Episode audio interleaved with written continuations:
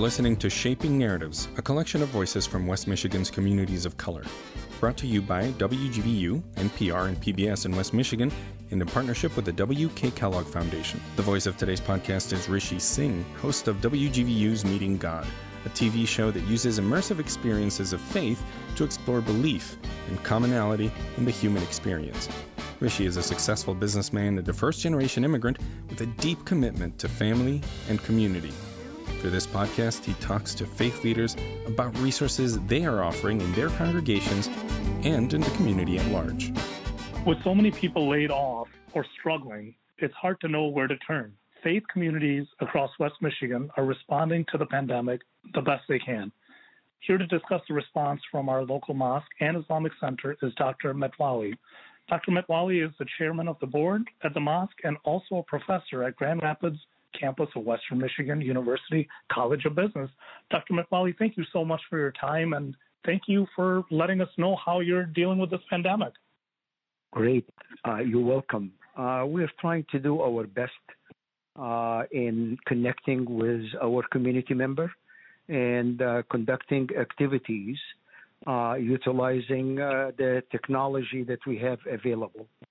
one of the most important activities that we have is we have a food pantry that we run uh, the first Saturday and the third Saturday of the month, and we still have volunteers that uh, one at a time go to the mosque and basically put uh, packages together, and then we have volunteers that deliver them to the people that we know that they need them.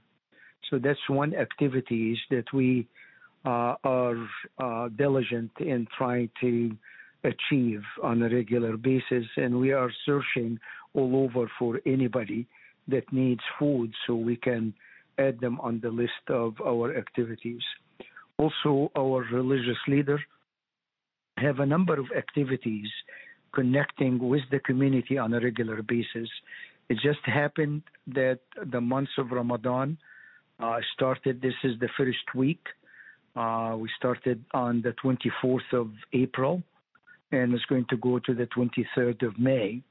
And that month, normally people get together and uh, uh, join in um, uh, prayers and join in uh, iftar uh, when you break your fast, because you're supposed to be fasting from dawn to sunset. So people fast at home, but we are connecting with these people with regular schedule. Actually, we have about eight activities that is conducted on a regular basis to connect with people. There is a daily uh, uh, recitation of the Quran. Uh, normally, it's done after um, the start of the fasting every day using the Zoom uh, there is uh, another activity is called the treasure from the Quran, and it's daily after 9 p.m. And we utilize Facebook and YouTube, and also we link with the youth, especially the young youth. We have every Tuesday during Ramadan at 5 p.m. on Zoom activities for the youth and conduct story time again for the youth from 5 to 9 years old. We normally have them on Monday at 5 p.m. on Zoom and Instagram. And then the youth who are basically 10 to 13 years old, we normally connect with them on Thursday at 5 p.m. on Zoom and Instagram. And then we have a sort of supplication. Um, uh, it's called dua in, in Arabic, and it's daily at 11 p.m. for the community. Uh, community can connect basically through Zoom. Um, in the first um, 20 days of Ramadan, it's at 11 o'clock, and the last 10 days of Ramadan at 11:30. And then we have session for questions and answers every Friday at 5 p.m. on face, face, uh, Facebook. And then we have for the ladies again Uh, there is uh, sessions with imams um, teaching uh, every Saturday at 3 p.m. on Zoom. So we try to basically have the community active by interacting with them at all time. And yeah, that's, that's quite remarkable. Looks like it's a, a busy schedule, and I think for a lot of our listeners and certainly a lot of members of different congregations and congregations at large, I think these are trying times because as a congregation, you look forward to meeting with um, people from your congregation, people of the same faith, and that's no longer there. So it seems like you've really figured out a way in these times to really connect with your congregation. Yeah, this is this is a holy month, and people look forward to because they connect at all time together. Absolutely. And do prayer together and join in um, uh, eating and and celebrating, and that's missing because everybody is sitting home.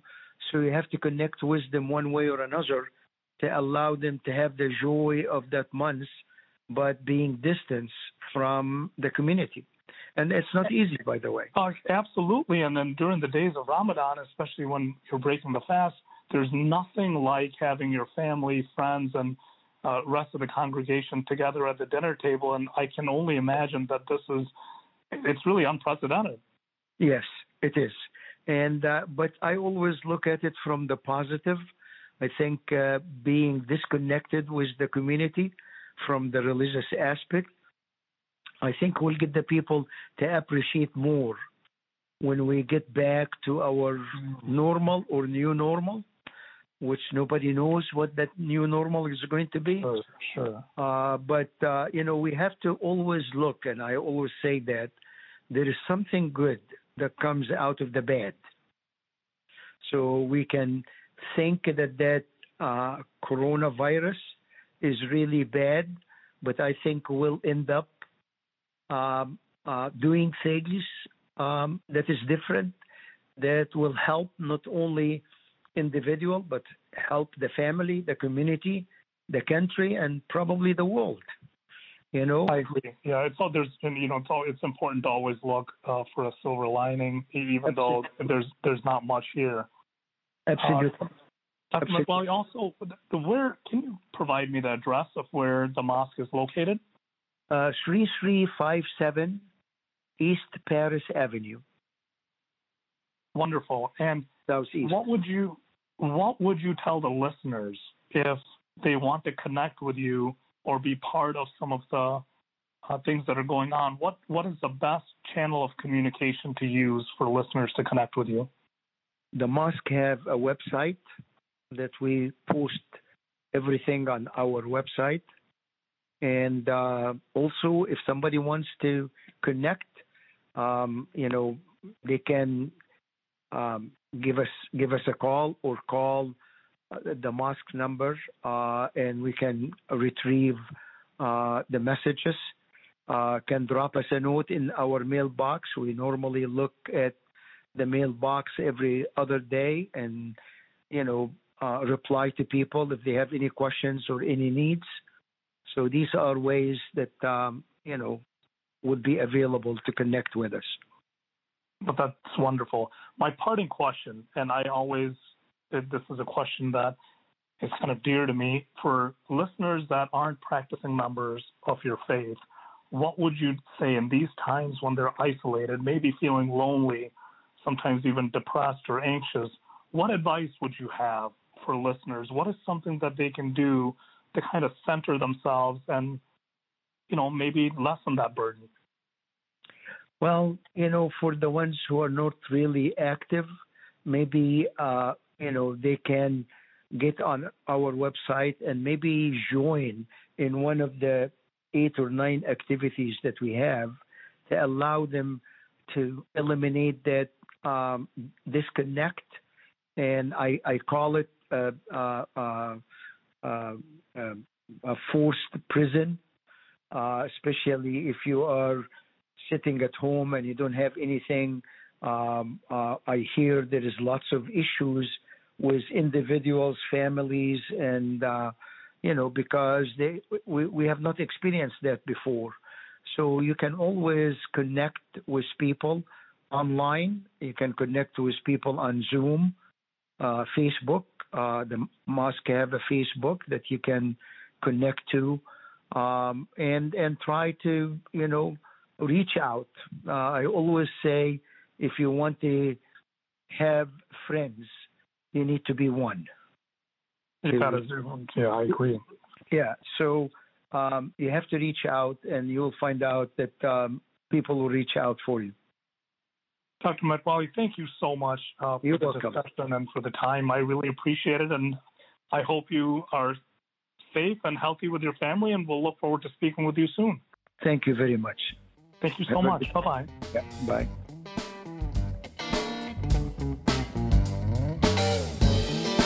Shaping Narratives, a collection of voices from West Michigan's communities of color, is brought to you in partnership with the W.K. Kellogg Foundation, a partner with communities where children come first. Want to hear more Shaping Narratives episodes? Download and subscribe at WGVU.org or wherever you get your podcasts. Please rate and subscribe if you get a chance, it helps us to know you're listening.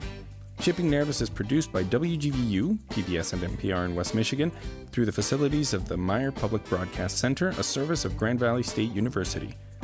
Matt Gruppen processed all the audio.